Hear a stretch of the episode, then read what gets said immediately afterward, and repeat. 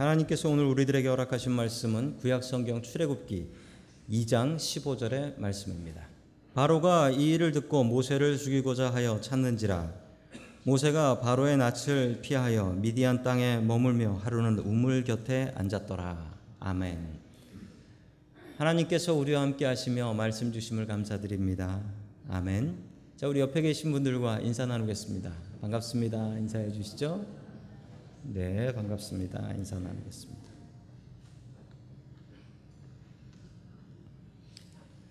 자, 오늘 인생의 3단계라는 제목을 가지고 하나님의 말씀을 증거하겠습니다. 퀴즈를 하나 내겠습니다. 넌센스 퀴즈입니다. 성경에서 수학을 제일 못했던 사람은 모세랍니다. 이거 세봐라 그럼 모세 이랬기 때문에 이거 웃을 수 있으면은 한국말로 아재래요. 아재. 성경에서 수학을 참 잘했던 사람이 있습니다. 누구일까요? 수학 문제만 보면 기가 막히게 풀었대요. 미리암이랍니다. 답을 미리 알았다라고 해서 모세의 누님이죠. 같은 집안인데 왜 이렇게 하나는 잘하고 못했는지 모르겠습니다. 오늘 하나님의 말씀은 모세에 대한 이야기입니다. 이스라엘 최고의 지도자였던 모세에게는 그의 인생을 딱 120년을 40년씩 나눠서 셋으로 구분해서 볼 수 있었고 또 그렇게 살았습니다.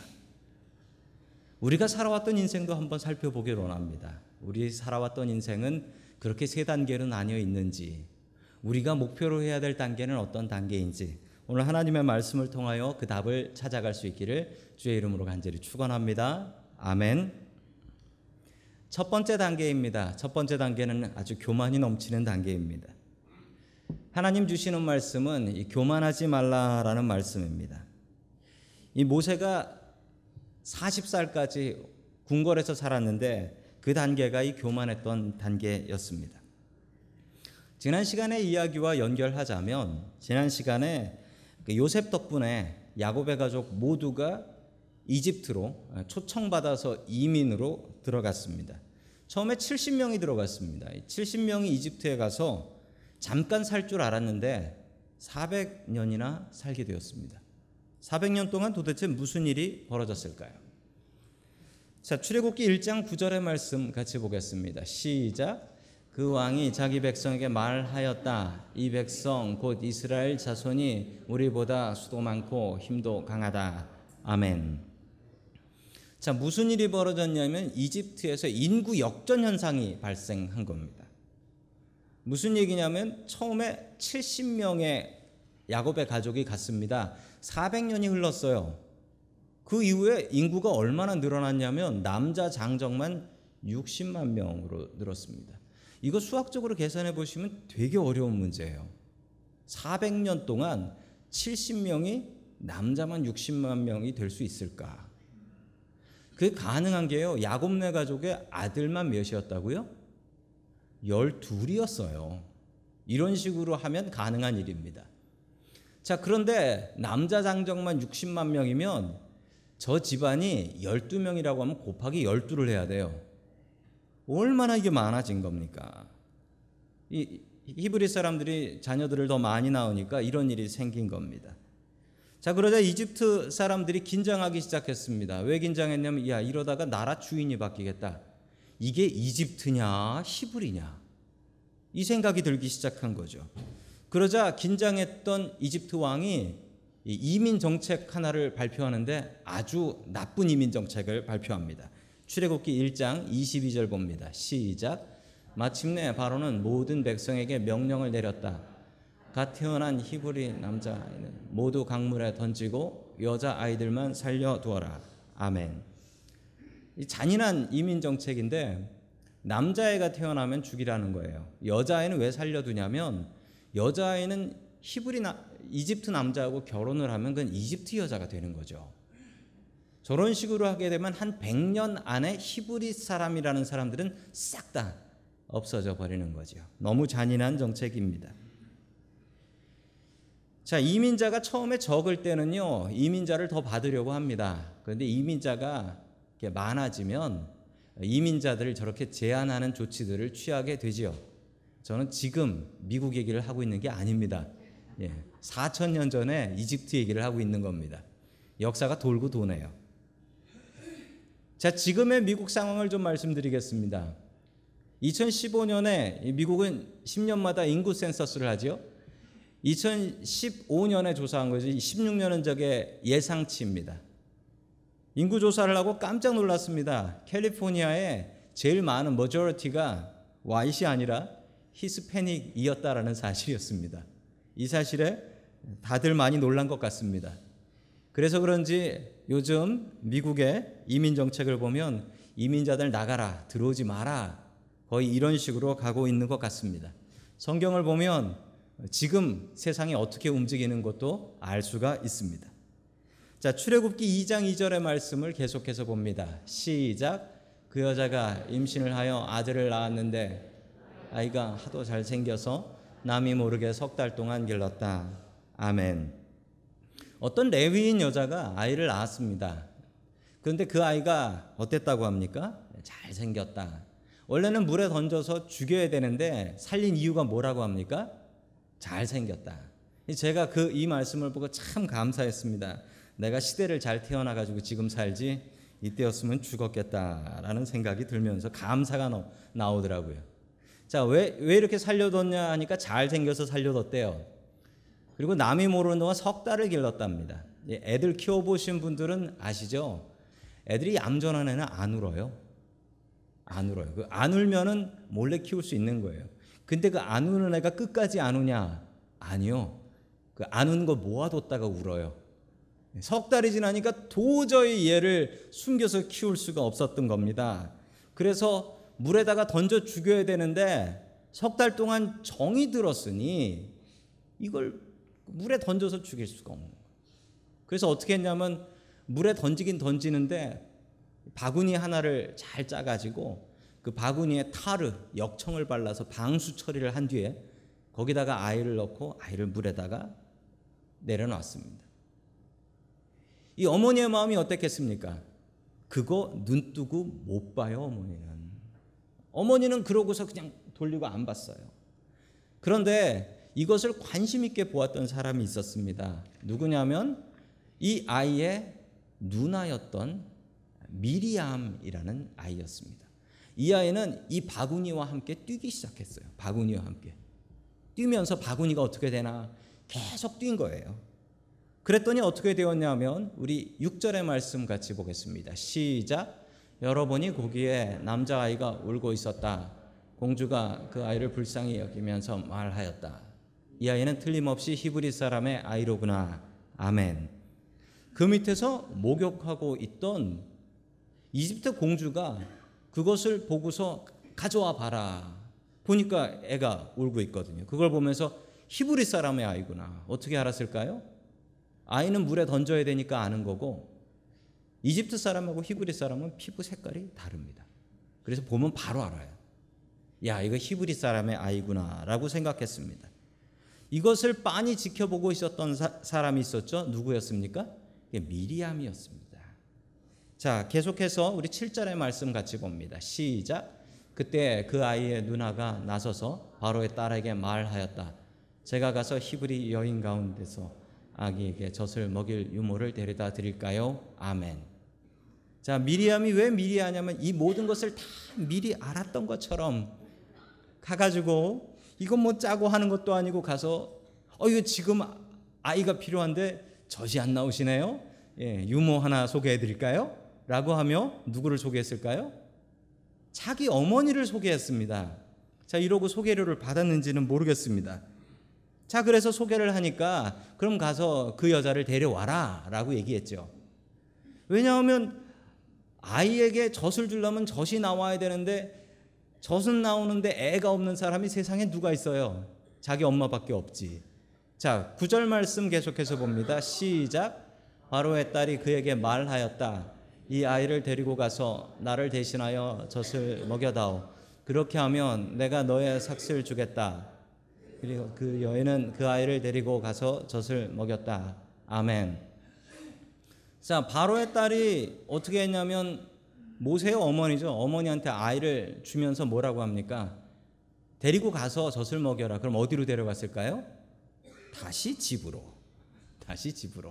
그러면서 얘기한 게, 야, 내가 너한테 일을 시켰으니까 너한테 월급을 주겠다라고 했습니다. 인류 최초로 그리고 마지막으로 자기의 젖을 먹이면서 월급을 받은 분입니다. 게다가 이게 나랏돈이에요. 나랏돈. 그래서 이분이 자기 아이 모세한테 젖을 먹이면 이게 공무수행중이 되는 겁니다. 자, 죽을 뻔한 아이를 다시 집에 데려오는 기쁨이 있었습니다. 게다가 자기 아이를 자기가 키우면서 월급 받는 이 말도 안 되는 상황. 하나님을 의지하면 이런 복이 있습니다. 우리 가운데 있는 고통이 이런 복으로 변화될 수 있기를 주의 이름으로 간절히 축원합니다. 아멘. 그리고 이 아이한테 새 세상이 열렸습니다. 이집트의 왕자가 되었습니다. 이 아이를 입양해버린 거예요. 왜냐하면 히브리 아이는 무조건 죽여야 됩니다. 남자는 무조건 죽여야 돼요. 이 아이를 살릴 수 있는 방법이 딱 하나 있습니다. 무엇일까요? 입양입니다. 입양하는 순간 어떻게 됩니까? 이집트 시리즌이 되는 거예요. 그러면 안 죽어도 되는 거예요. 자, 그래서 입양을 해버린 거죠.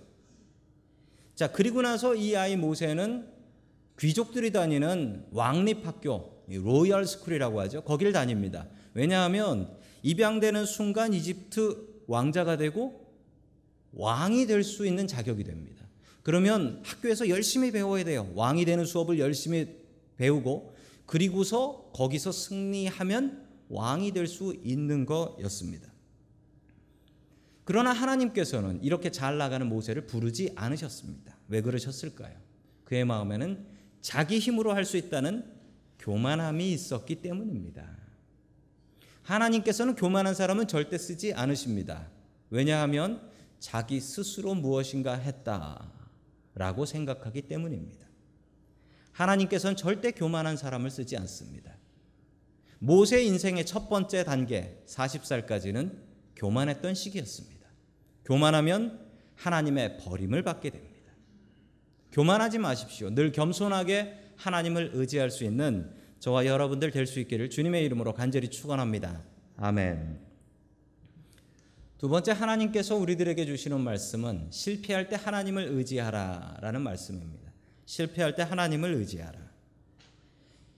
모세가 어렸을 때보다 자기가 히브리 사람인 것을 알았습니다. 모를 수가 없어요. 피부 색깔이 다르고요. 자기 어머니가 키워줬으니 키우면서 그 얘기 안 해줬을 리 없고요. 그리고 모세는 자기의 형제, 누나까지 다 알고 있었습니다. 그 옛날 영화 중에 보면은 이 십계라는 영화에 보면 그 영화에는 좀 성경하고 다르게 나옵니다. 모세가 자기가 이집트 사람인 줄 알았는데 갑자기 출생의 비밀을 알고 뜨아 하는 게 나오는데 그건 그냥 드라마예요. 드라마라서 그렇게 나왔어요. 성경엔 그렇게 안 나와요. 그런데 이 모세가 나이가 들어서 어른이 되면서 자기가 왕이 되기 어렵다라는 것을 알게 됩니다. 왜냐하면 자기는 히브리 사람이었기 때문이죠.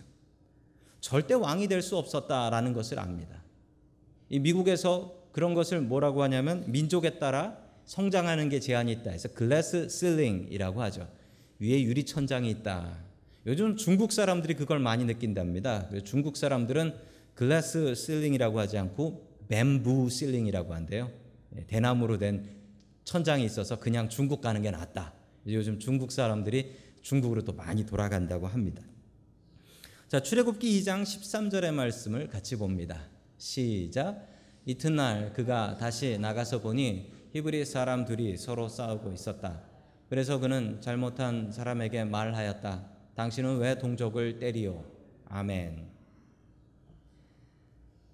모세가 끝내 자기 동족 히브리 사람들을 찾아갑니다. 그 이유는, 그래, 나랑 피부 색깔이 같고 나랑 민족이 같은 저 히브리 사람들이 내 편이지 라고 생각하며 동족을 찾아가지만 동족 히브리 사람들은 이 모세를 멀리합니다. 그 이유가 무엇이었을까요? 이민생활, 미국 가서 이민생활을 하면서 성경에 있는 이야기들을 조금 더 가슴 깊이 이해할 수 있을 때가 있습니다. 특별히 이런 이야기들이 그렇습니다. 같은 민족이라고 해서 같은 민족이 취급을 해주느냐? 그렇지 않습니다. 미국 생활하면서 이런 말들을 들어본 적이 있을 겁니다. 저 사람 바나나야 라는 얘기 들어보셨죠? 해보신 적도 있고 들어보신 적도 있으실 겁니다. 이게 뭐냐면 겉은 노란데 속은 하얘, 이 얘기죠. 그래서 2세나 3세들을 안 좋게 이야기할 때, 저거 생기기는 한국 사람처럼 생겼지만 한국 사람 아니야 라고 이야기할 때 그렇습니다. 별로 좋은 얘기 아닙니다. 왜냐하면 우리가 미국 와서 미국 생활하는 순간 우리는 다 미국화 됩니다. 그래서 우린 다 저렇게 돼요. 제가 아는 미국 목사님 한 분이 계십니다. 근데 그분이 한국에서 태어나셨는데 이제 미국으로 어렸을 때 오셨어요. 집에서 한국말을 전혀 안 쓰신 것 같습니다. 그분의 한국말은 안녕하세요 정도예요. 그래서 한국 목사님들은 그 목사님을 저 목사 바나나야 라고 얘기를 합니다. 근데 제가 깜짝 놀란 건 그분하고 제가 페이스북 친구인데 페이스북에 올라오는 글들을 보면 대부분 한국에 대한 이야기들입니다. 손님 초대하면 한국 음식하고 송편 해먹고, 그리고 떡국 끓여 먹고, 그리고 명절 되면은 설날하고 추석날에는 한복 입고 가족들이 사진 찍어서 올려요. 저보다 훨씬 나은데 그분들 어떻게 바나나라고 얘기를 하겠습니까? 그렇지만 모세는 바나나 취급을 받았던 것 같습니다. 다 함께 14절 말씀 같이 봅니다. 시작. 그러자 그 사람이 대들었다. 누가 당신을 우리의 지도자와 재판관으로 세웠다는 말이요. 당신이 이집트 사람을 죽이더니 이제 나도 죽일 작정이요. 모세는 일이 탄로나는 것을 알고 두려워하였다. 아멘. 모세가 자기 동족 히브리 사람을 돕겠다고 이집트 관리 하나를 때려 죽입니다. 그러면은 히브리 사람들이 자기를 더 좋아할 것이라고 생각했는데 웬걸 오히려 모세를 거부합니다. 그 거부했던 이유가 바로 아까 그 이유예요. 네가 히브리 사람인 줄 아냐? 너는 이집트 놈이지 라고 손가락질하며 멀리한 겁니다. 네가 우리와 핏줄만 똑같으면 같은 민족인 줄 아냐? 너는 이집트 말하는 이집트 놈이지 않냐? 라는 거죠. 참 아프고 안타까운 이야기입니다.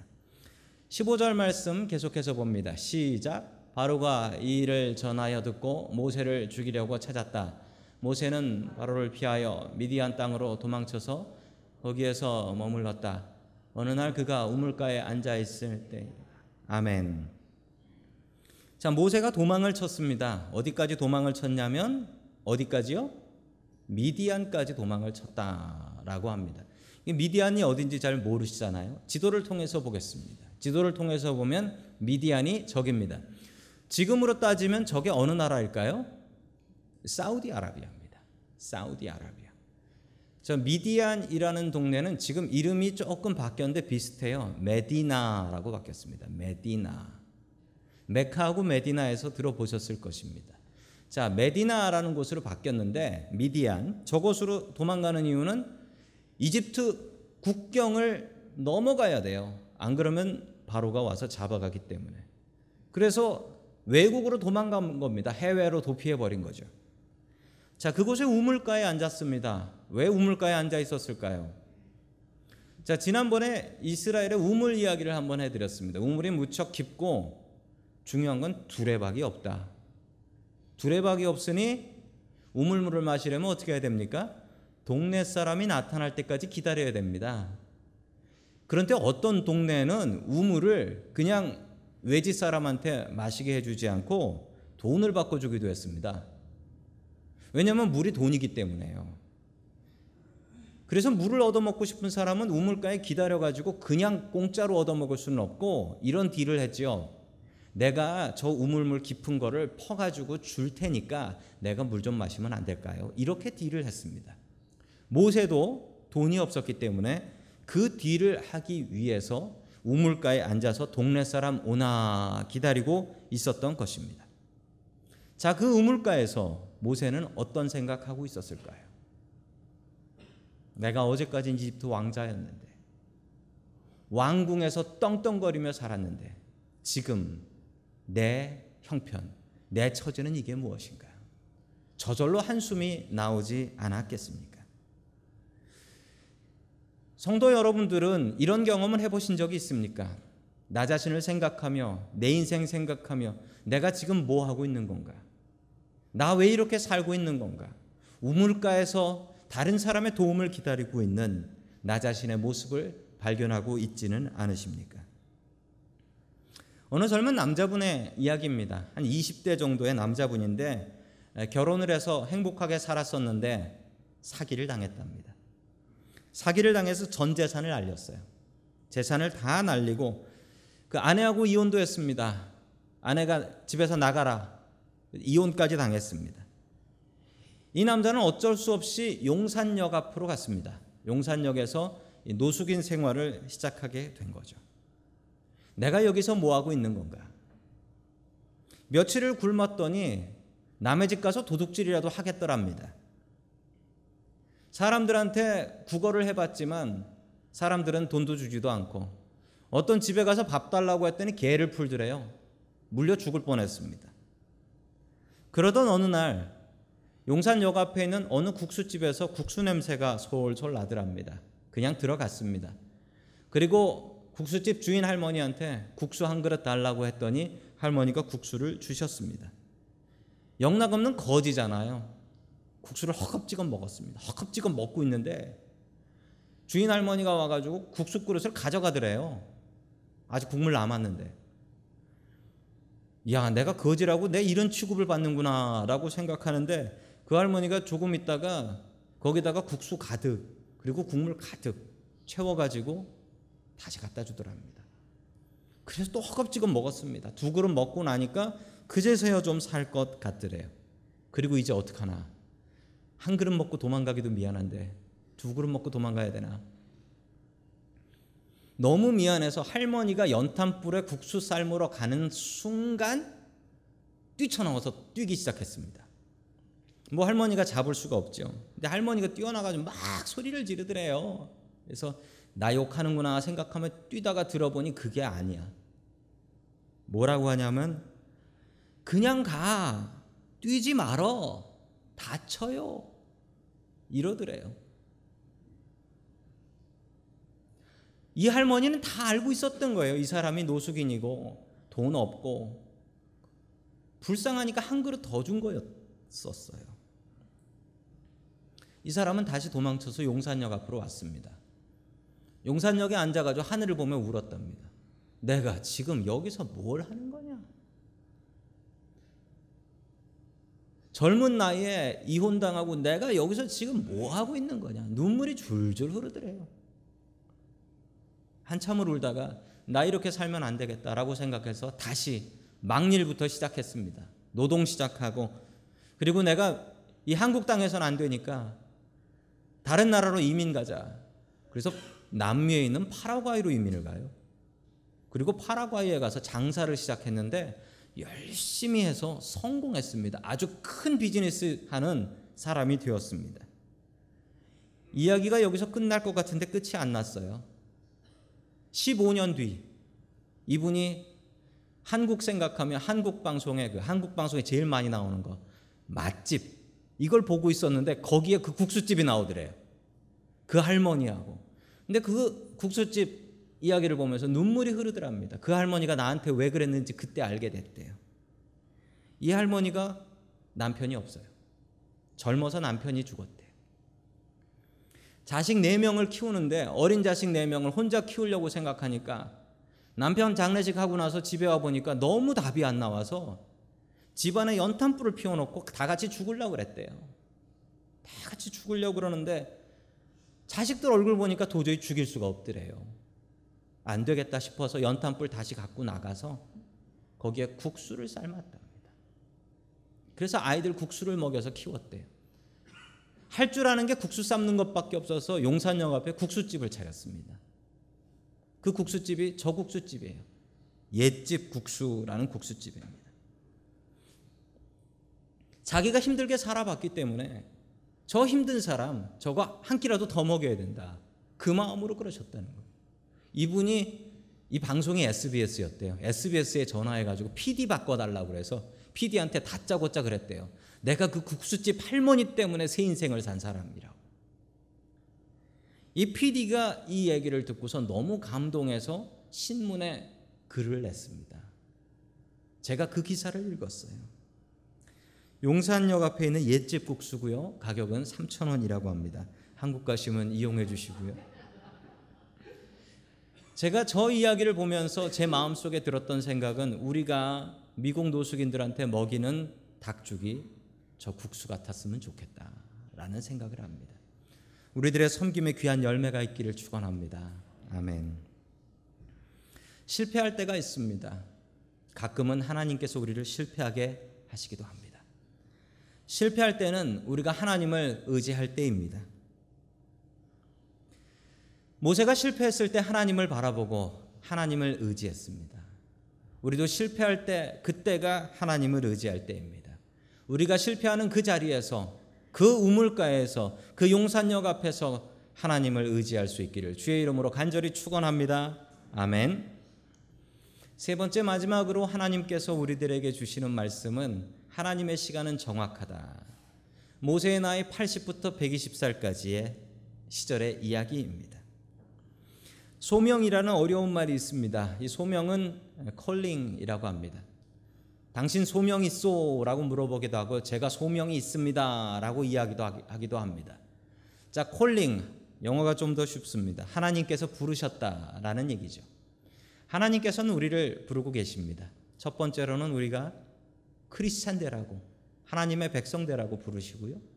또한 두 번째로는 하나님의 일꾼 되라고 부르십니다. 지금도 우리에게 하나님 일꾼대라고 부르고 계세요. 그러면 순종하고 아멘 하셔야지 변명하시면 안 됩니다. 제가 신학교에 소명을 받고 갔을 때 제 나이는 30이었습니다. 군대도 좀 길게 다녀오고 그리고 직장생활도 하다 가니까 조금 늦었습니다. 가서 보니까 제가 조금 늦더라고요. 한 평균 나이가 신학교에 28세 정도, 28살 정도가 되어서 제 신학교 동기들은 대부분 저보다 나이가 적습니다. 그래서 만나면 저보고 형 합니다. 그런데 제가 이분을 바라보면 늦은 것도 아니다라는 생각을 합니다. 바로 모세입니다. 우리 출애굽기 3장 4절 말씀 같이 봅니다. 시작. 모세가 그것을 보려고 오는 것을 하나님이 떨기 가운데서 모세야 모세야 하고 그를 부르셨다. 모세가 대답하였다. 예, 제가 여기에 있습니다. 아멘. 늦게 불러도 얼마나 늦게 불렀냐면 80살에 불러요.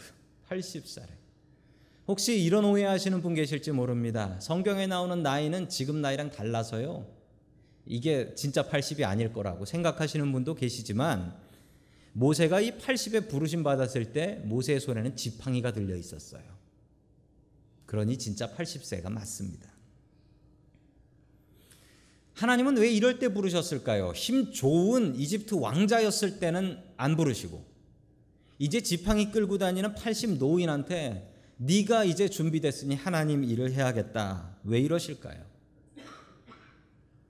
하나님의 시간은 이해가 안 될 때가 많습니다. 그러나 저는 분명히 믿는 것은 내 시간은 틀려도 하나님의 시간은 맞다라는 확실한 믿음이 있습니다. 이스라엘 백성들이 살려달라고 소리 지르고 하나님 앞에 부르짖었습니다. 그랬더니 하나님께서 빨리 처리해 주셨는데 얼마 걸렸냐면 80년 걸렸습니다. 지도자 세우는데 80년. 믿음이 없으면 하나님의 시간을 기다릴 수가 없어요. 믿음을 갖고 기다려야 됩니다. 그런데 곰곰이 생각해보면 이때가 아주 정확한 때예요. 왜 정확한 때냐면요, 모세한테 두 가지가 필요했습니다. 이스라엘의 지도자가 되려면 두 가지가 필요했는데, 첫 번째는 강력한 지도력이었습니다. 이스라엘 백성들을 이집트에서 이끌고 가나안 땅으로 들어가려면 강력한 지도력이 없으면 어떻게 그 많은 사람들을 다 단체로 이민을 시킵니까? 그것도 사막 지나가자고 하는데. 강력한 지도력이 필요했는데 이걸 어디서 배웠습니까? 이집트의 왕립학교, 귀족 학교에서 그걸 배운 거예요. 왕이 되는 법, 백성 지도하는 법을 거기서 배워요. 이렇게 배운 준비한 사람이 어디 있습니까? 그런데 모세한테 또 한 가지 필요한 게 있었습니다. 모세가 지나가고 40년 동안 살아야 될 곳은 사막이었어요. 이 광야. 아무리 이집트 왕이면 뭐합니까? 광야 가면 못 살아요. 백성들을 인도할 수 없습니다. 광야 생활 경험을 해야 되는데 미디안에서 40년 동안 저 경험을 해요. 모세보다도 더 사막 생활을 잘할 수 있는 사람은 없었습니다. 모세는 이렇게 준비가 되었던 것이죠. 고난인 줄 알았는데 지나가고 보니까 이게 모두 다 훈련이었습니다. 이게 아니었으면 모세는 바른 지도자가 될 수가 없었던 것이죠. 80에 모세를 부르니 모세는 자신감이 다 떨어져서 하나님, 사람 잘못 찾으셨습니다. 저는 말을 못해요. 이렇게 변명을 대기 시작했습니다. 하나님께서 부르실 때 변명되지 마십시오. 하나님께서 부르실 땐 능력도 주시고 대책 다 세우시고 부르시는 거예요. 하나님께서 부르시면 아멘 하고 일어설 수 있어야 합니다. 인생에는 세 개의 단계가 있습니다. 모세도 이 단계를 지나왔습니다. 자신감이 넘치는 단계. 사람은 처음에 자신감이 넘칩니다. 애들 보면요, 우리 중고등학교 애들을 보면 자신감이 넘쳐요. 특히 중학생들. 할 줄 아는 것도 하나도 없으면서 자신감만 넘쳐요. 자기네들이 못하는 게 없는 줄 알아요. 이 단계가 지나면 좌절감의 시대가 옵니다. 내가 할 수 있는 게 별거 없구나, 나 별거 아니구나, 이 단계가 와요. 누구나 이 단계를 겪습니다. 이 단계에서 하나님을 의지해야 됩니다. 그러면 3단계로 넘어갈 수 있어요. 3단계는 뭡니까? 믿음이 넘치는 단계예요. 영어로 이야기하자면 처음에는 I am something, 나 대단한 사람이야 라고 생각하다가 I am nothing, 아무것도 아니야. 맨 마지막엔 I am everything in God, 하나님과 함께 하시면, 하나님이 함께 하시면 나는 무엇이든지 할 수 있어 라는 단계로 갈 수 있습니다.